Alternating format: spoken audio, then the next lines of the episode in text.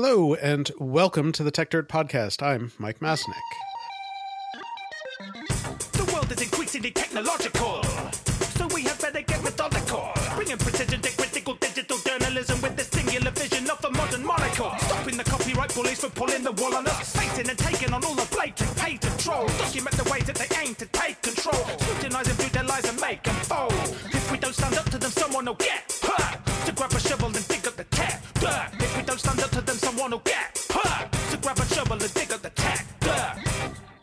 There was a somewhat brief but interesting time, I think, when the New York Times had a public editor, someone who was supposed to be the reader's advocate, someone who was independent, who could challenge the newspaper on behalf of hopefully readers' interests, and then publish their thoughts and findings in that very same newspaper. Traditionally, many newspapers had a similar role, usually titled an ombudsperson, uh, but I think no one outside of journalism uh, ever actually knew what that meant. so, so I think it was uh, perhaps a, a good move that the, the, New York Times called it the public editor. Um, of the series of public editors who went through the New York Times, uh, the one who I would say caught my attention the most and who I uh, followed the most was Margaret Sullivan. Uh, from the very start, I think she made it clear that she was there to actually do what the job required and to hold the most well known newspaper in the world to account for issues that readers were concerned about. Uh, after spending a few years there, she left for the Washington Post to become a media columnist. Uh, uh, where I again continued to follow her writings with with great interest. Um, and she somewhat recently left the Washington Post, and I would say, I guess, in a bit of kind of breaking news, uh, we can note that assuming there are no technical problems uh, in getting this podcast out on time, uh, she has just announced that she will now become a weekly columnist for The Guardian, uh, which is very exciting as well. Also, a few months back, she published an excellent new book called Newsroom Confidential, which is, I would say, part memoir and part analysis of what ails journalism and what the journalism profession should be doing. Uh, as I've noted here, I've always found her to be one of the most astute commentators on issues that journalism faces today. Uh, and even as she's become quite well known worldwide for her views on media, uh, unfortunately, sometimes it feels like uh, few of the media, the the legacy media organizations, even the ones she has worked for, uh, are necessarily listening to her advice. But I still think it is incredibly valuable, and I do think that more media folks, uh, both on the business and on the journalism side, should be listening to her. So I am very pleased to have her on the podcast. Welcome to the show. Thank you very much, Mike. Thanks for that intro. And uh, I'm really happy to be on the podcast. Cool. So um, let's start by talking about the book a little bit. And um, I'm curious in general why you structured the book kind of the way you did in which it's you know it's it's part memoir part you know this is what's wrong with journalism. Right. I guess uh, I started out thinking it would be a pretty straight memoir, you know, in a narrative style and kind of chronological. But um, I guess, you know, I I guess I thought I had some stuff to say that I wanted to say, and that the time was such. I knew I wanted to bring it out before these past midterm elections. Um, and I had a message that I wanted to make front and center. And I actually just thought it would make the book more interesting.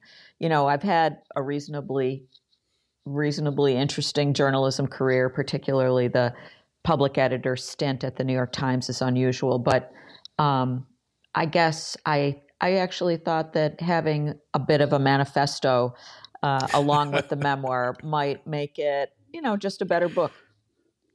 Yeah, and and I I think you know it flows very well together, obviously, because you sort of you know you talk about you know your your entire history in in journalism, uh, which is is very interesting, but that gives you the sort of perspective to as you're talking about all those things you're highlighting the different issues that you've seen and the different problems and some of the challenges that that you saw the the profession as a whole face over your time so i, I think it it it flows well to have both of those things. Yeah, I mean, one of the things that you know, I spent most of my career in local journalism at the Buffalo News, my hometown paper, which I joined as a summer intern.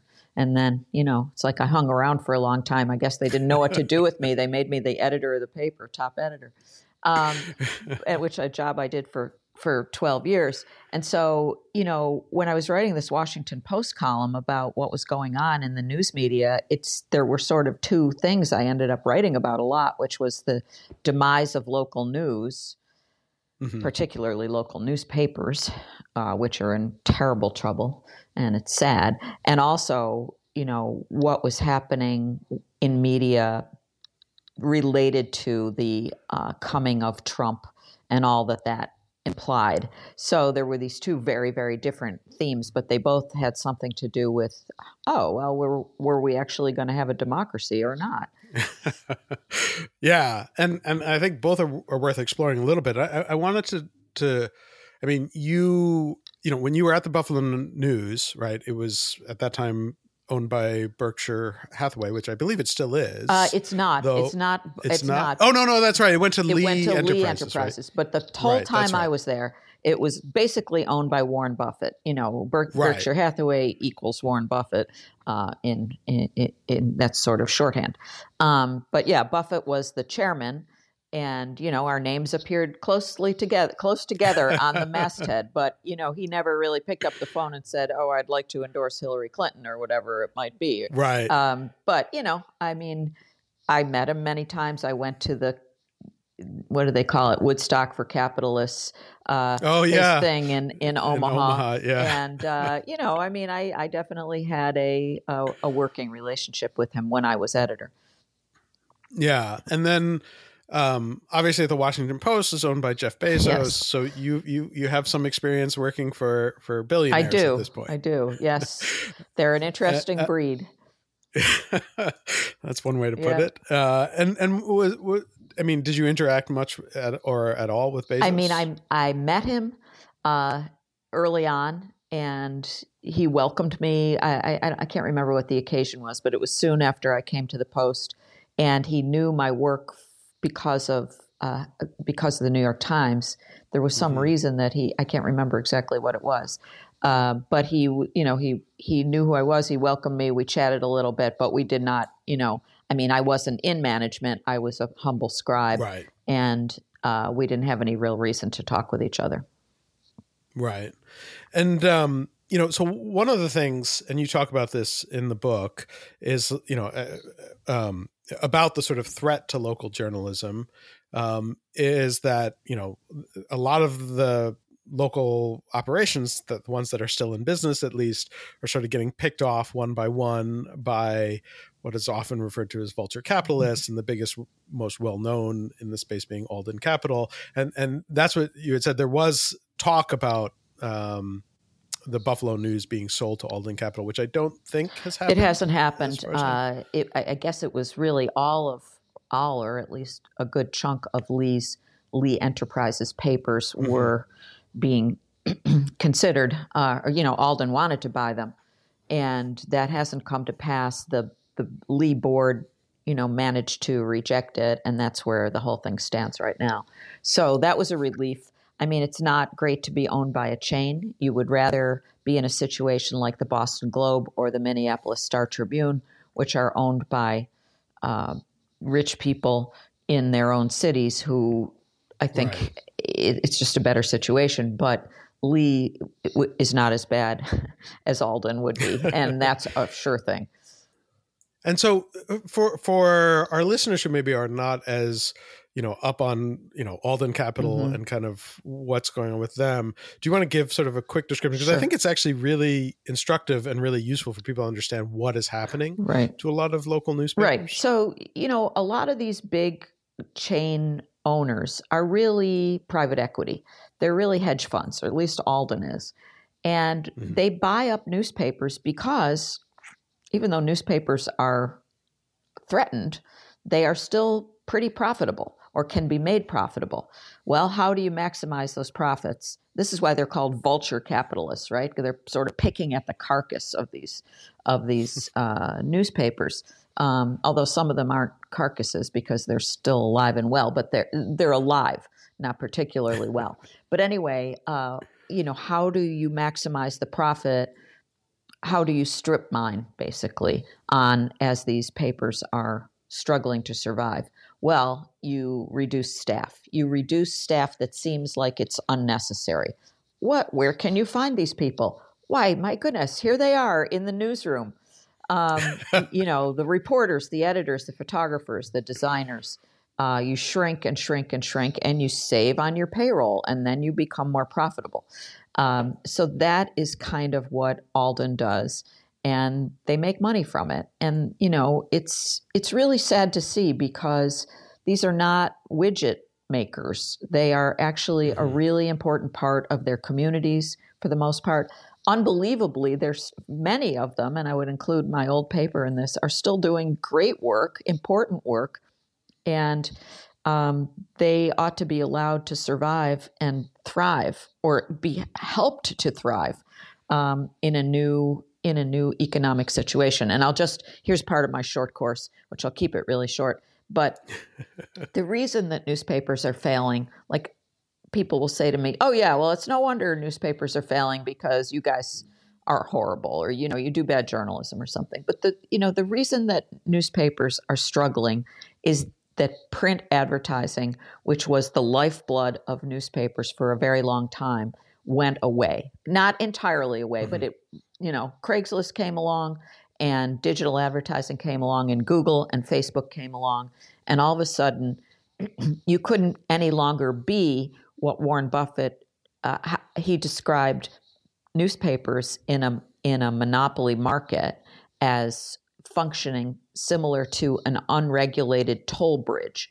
So that you know hey if you wanted to get your advertising message out we're right. going to tell you how much that costs and that worked really well until there were other ways of getting your message out like direct mail like the internet like facebook um, and like Craigslist. And then the whole thing fell apart. And so newspapers were really, really profitable um, right through the 90s and beyond. I mean, we're talking 30% or more profit margins. Right. And then that all went away. Yeah. And well, I'm I'm gonna get on my own soapbox a little bit. Where like one of the things that I've talked about a bunch about you know sort of the fall of newspapers, I think fits with that. Um, but one of the arguments that I've made, and I since I have you here, I'd love to get your mm-hmm. response to it. Is is that I think to some extent, and I totally understand why and kind of the reasoning behind it, was that the publishers believed that they were in the the news business and I think that the actual business and the business model behind newspapers was actually that they were in the community business and that they hmm. were able to bring together the local community in a way that nobody else could. And that mm-hmm. opened up the, the business side of being able to advertise to that community.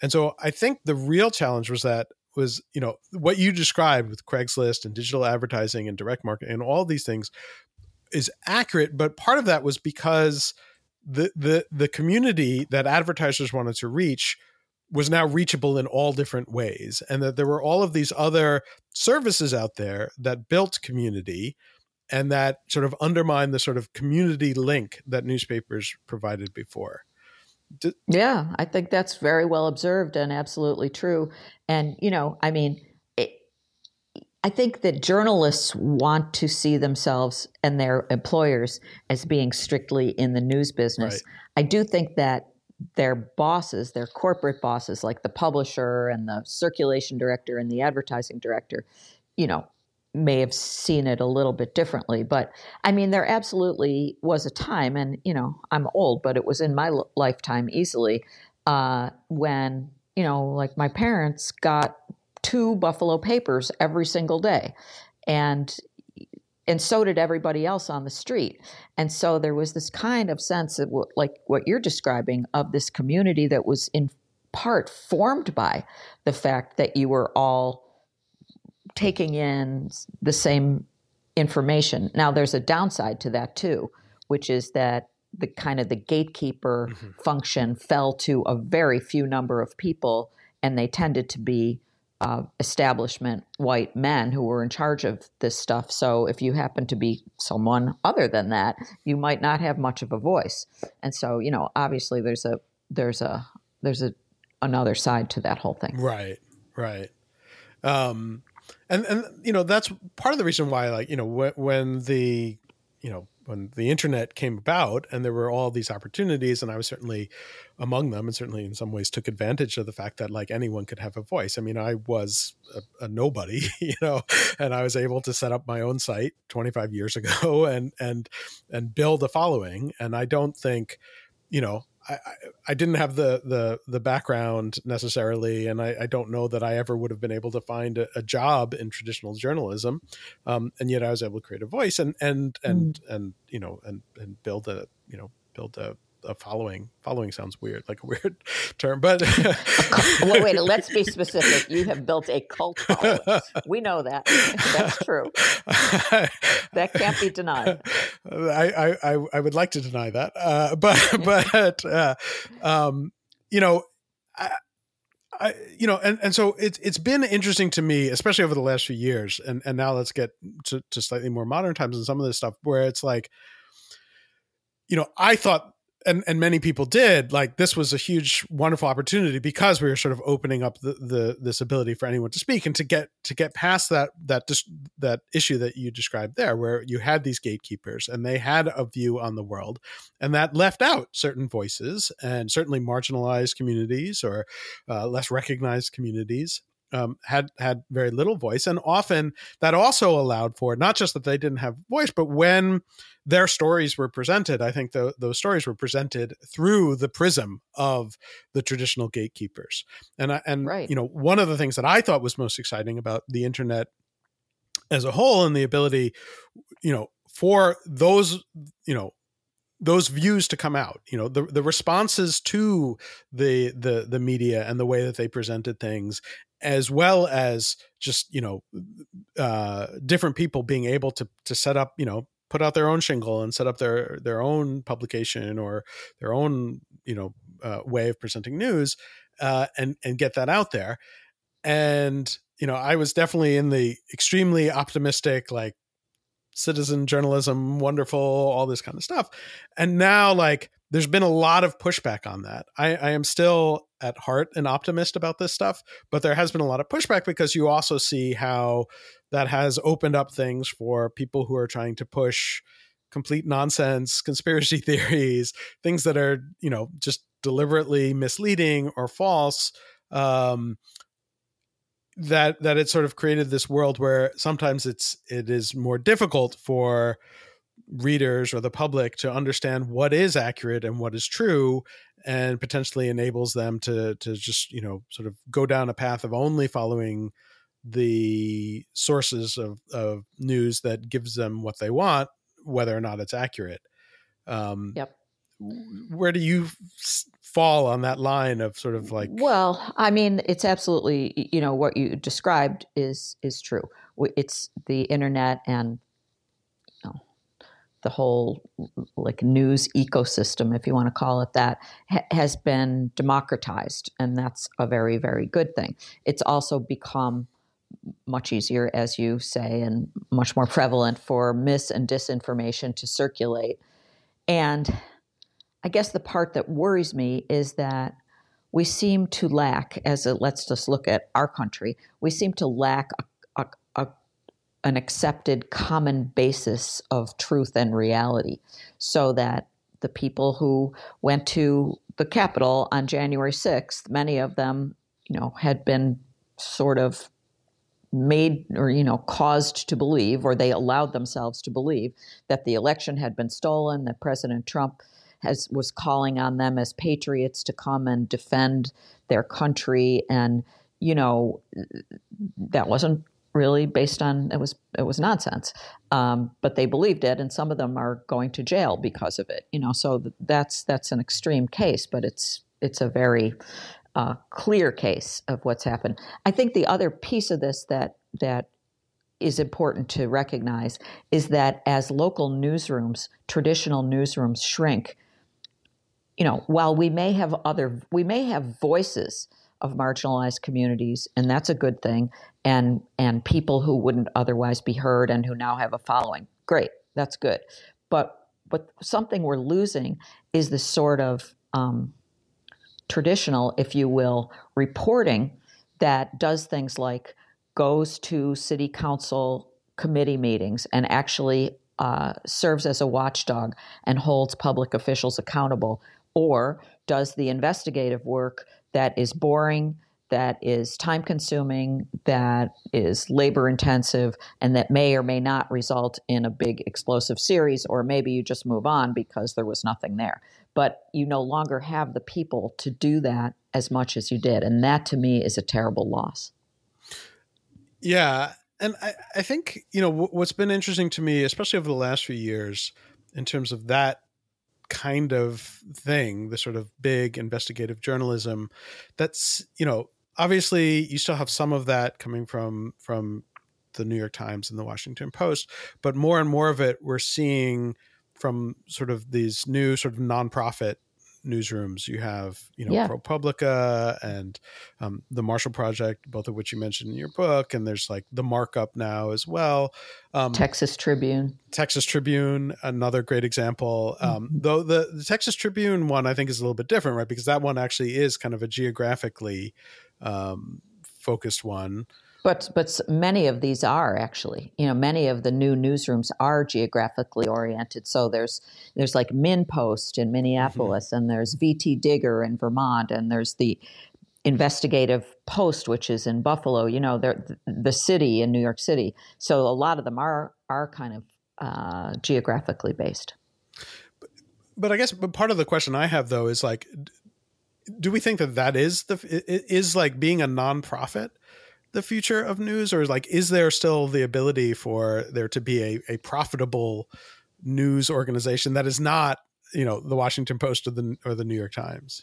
Uh, you know the ju- big picture the jury is still out on whether the nonprofit model can fill the void. It's it my point of view on this is that it's it's an important part of a patchwork answer. You know, the only answer is a kind of a piecemeal patchwork of the traditional media that you need to help shore it up. The the big guys like the Post and the Times and the Wall Street Journal, um, you know, public radio, uh, television to some extent, and you know a bunch of other stuff. and all of these things have to come together in order to have a prayer of giving um, citizens, as we like to sometimes nostalgically call news consumers, uh, a chance to know to know what's going on and to have their neighbors know what's going on in a similar way, in a similar and healthy way. Not like narrow focus, we can only hear one thing, but this is actually verifiable truth. Right. Um, you know, there's another aspect to this that I, have been trying to think about a lot, and you know, there, there's sort of a, a, joke that comes up where, you know, people talk about how, you know, when when they read the news, they sort of, you know, they they feel like it's trustworthy until there's a news story about something that they're actually intimately familiar with, and then they realize all of the little things that that are wrong or misrepresented, and I, I guess there's like the the phrase like uh, Gell-Mann amnesia, which is like then you suddenly forget that for any other story and you assume those are all accurate as well. Um, and um, you know, to me, like having been around long enough myself and like knowing a bunch of journalists and sort of understanding the process that they go through, I often see that you know it's true that there are mistakes that that journalists make. I mean, everybody's going to to make mistakes along the way, um, and for you know most of the mainstream press, I would like to believe that those mistakes are you know they're accidents. They're things where you know sometimes the people are not as deeply versed on the nuances of a particular issue and therefore they misinterpret something or you know there there there's some detail that that they missed in the in the process and that kind of thing happens but it feels like Whereas in the past, people sort of had this Gell-Mann and amnesia situation where they would recognize that for the stories that they were familiar with, and then they would sort of forget it for everything else.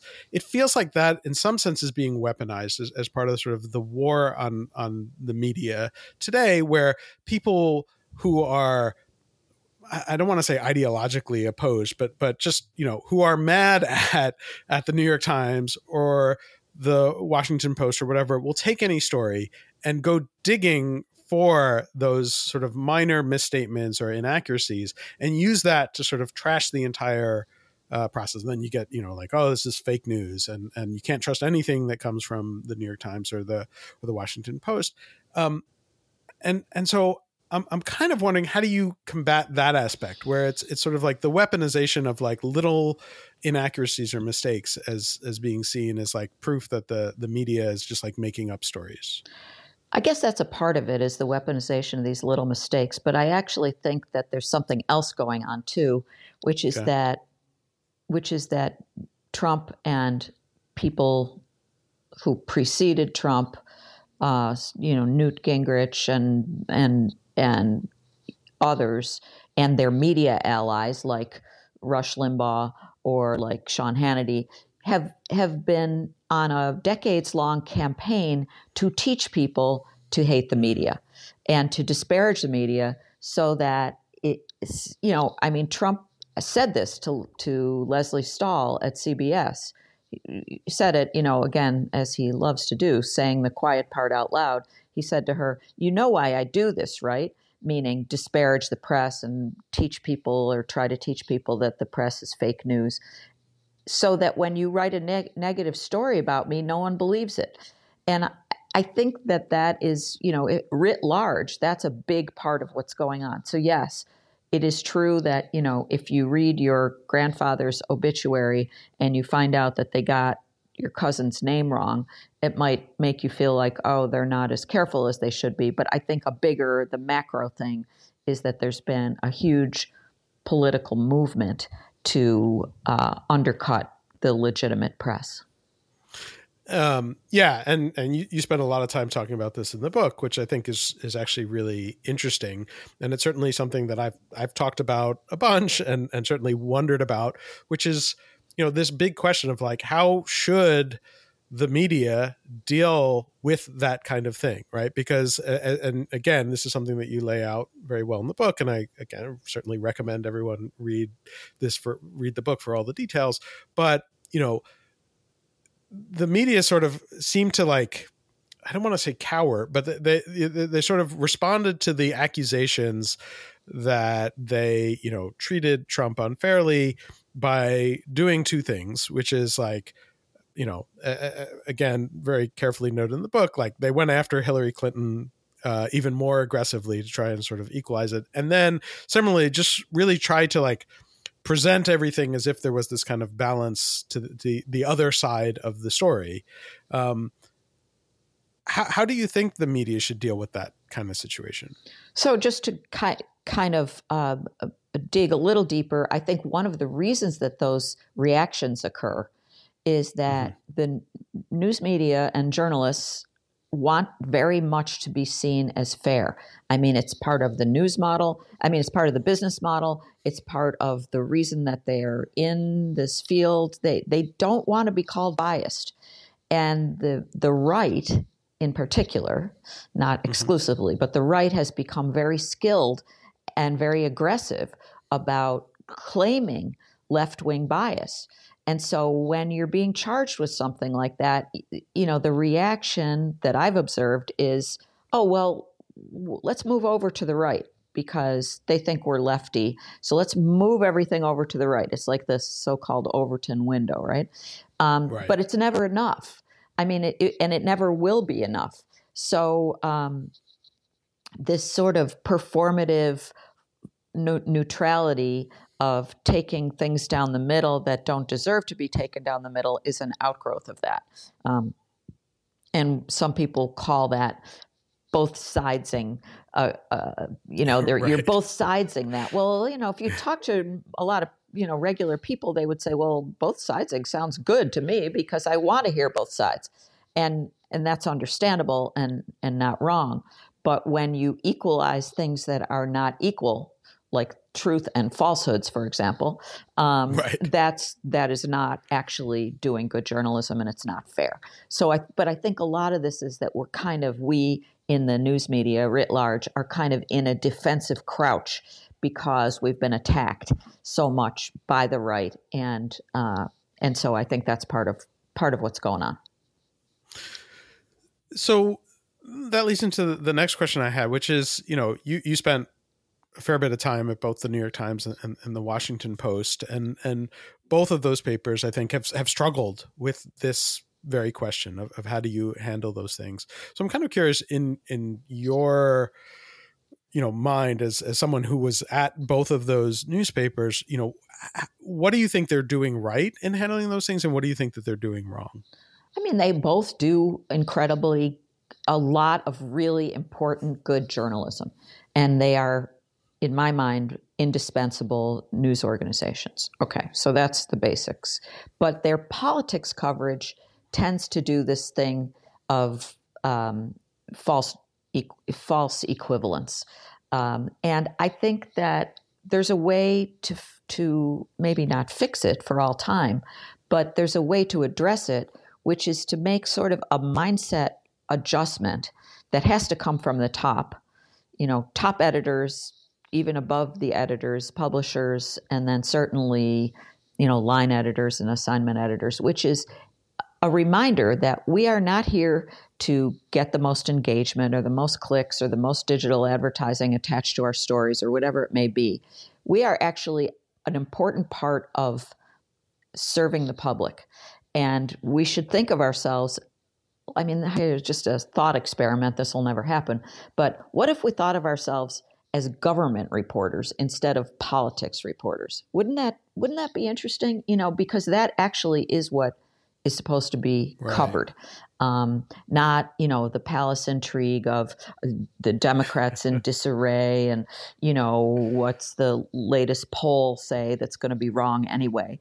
Um, but rather, you know, how can we cover stuff so that so that regular people can be informed and make good decisions about who to vote for or how to interact with um, with people in their in their communities. Yeah, and and you know, I mean, uh, the, the phrase that I've heard and, and sort of and tend to use oftentimes with with politics reporting is that sort of horse race journalism. You know, is this good or bad for this candidate or this party, uh, and not so much like is this good for democracy? You No, know? absolutely. Horse race journalism is is is endemic. You know, we just cannot seem to to get away from, and it's, so much of it is speculative. And I like to remind journalists that we are bad at predicting. We're very, very bad Right. at predicting. We should stop trying to do it. But as soon as you get into sort of, well, what's the political fallout? Then you're into speculation, and that then you're into prediction, and we're bad at prediction. So let's not do that. Yeah. Um, you know, and and one of the things, and, and certainly lots of people have commented on this, and and sort of the New York Times is, I guess, somewhat famous for like you know every time there's some sort of uproar about this and and claims that the new york times is too liberal and and uh, you know only pays attention to the coasts and and not in between that you know a story will pop up where some new york times reporter goes to the middle of the country and goes to a diner and interviews like three people and and there you have a story um and Right. Usually, usually the story. I mean, at least during the post 2016 uh, election, was you'd go to some diner and you'd interview Trump supporters or people who had voted for Trump, and you would ask them, "Do you, you still like Trump?" right And they would be like, "Yep, we like him. We really do." And that would be the story. You know. Yeah.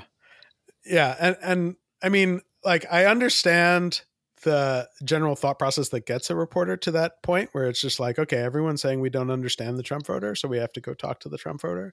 But it always felt like that those stories were kind of ridiculous and and they are ridiculous and they also are a, often are a kind of parachute journalism in which Yeah. you know you land in the community for about three seconds and you go to some place that you think is representative and you talk to some people who think you think are representative and then you go back to new york or los angeles or san francisco um, or washington and you know there's too much of that Yeah.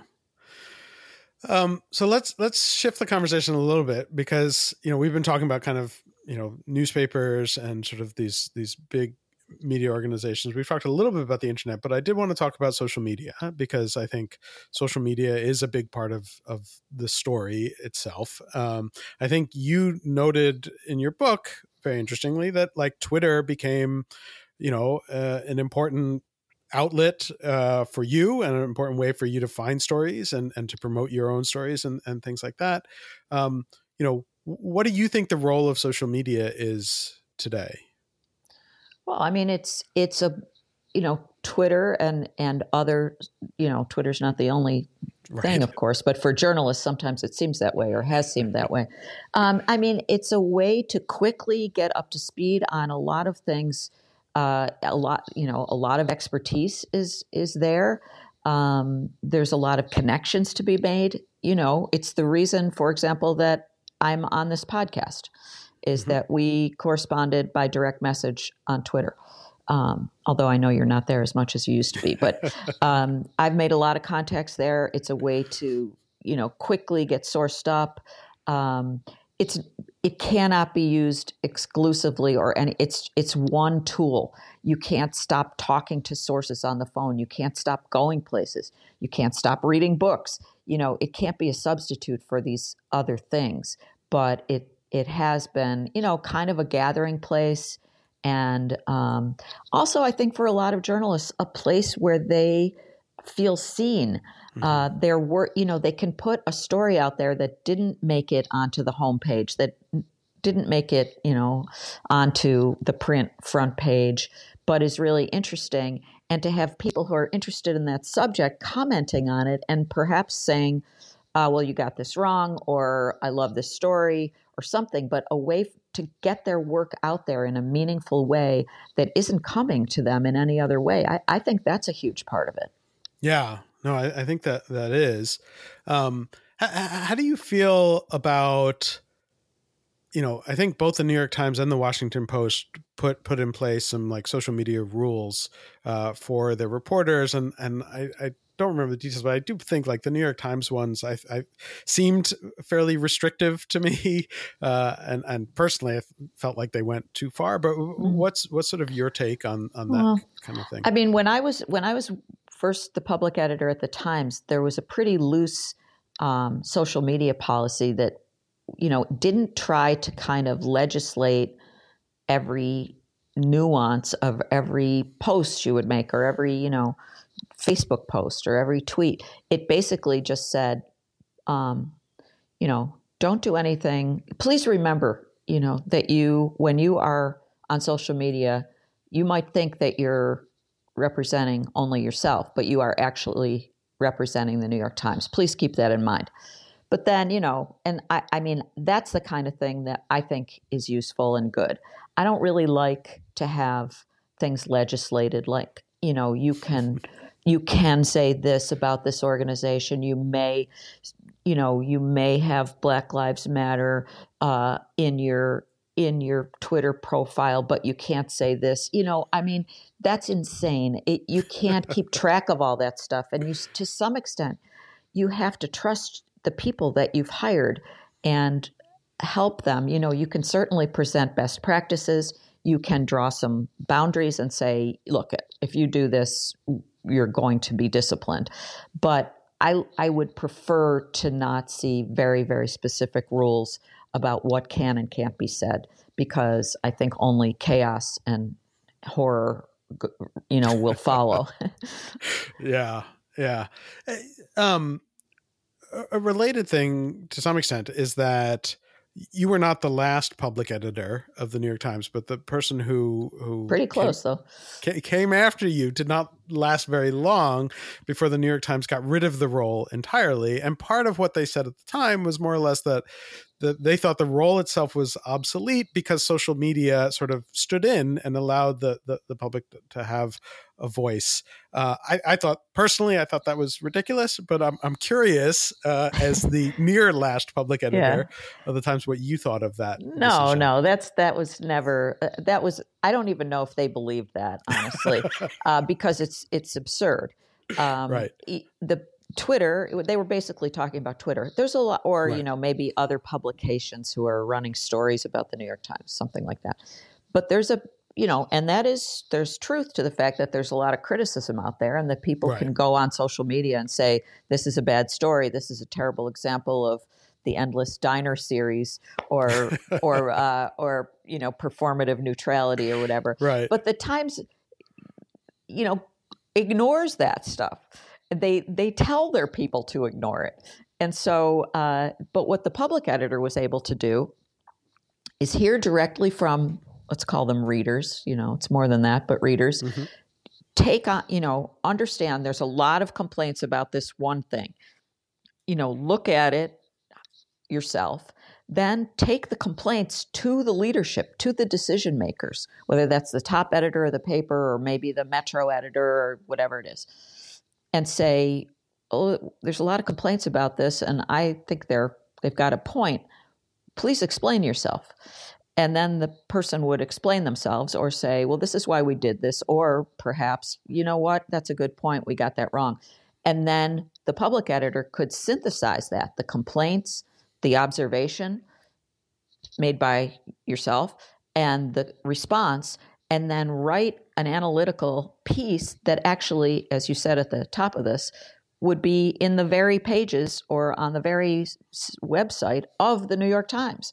So that's there's no comparison between that and people spouting off on Twitter because you can ignore one of them and you cannot ignore the other one and you can get an answer in right. one case and and draw a conclusion that you know your conclusion might be wrong uh, and I think that, you know, was something that added to this decision. You know, sometimes they didn't really like the internal criticism, um, but but at least it. You know, I always felt like it functioned as kind of a steam valve.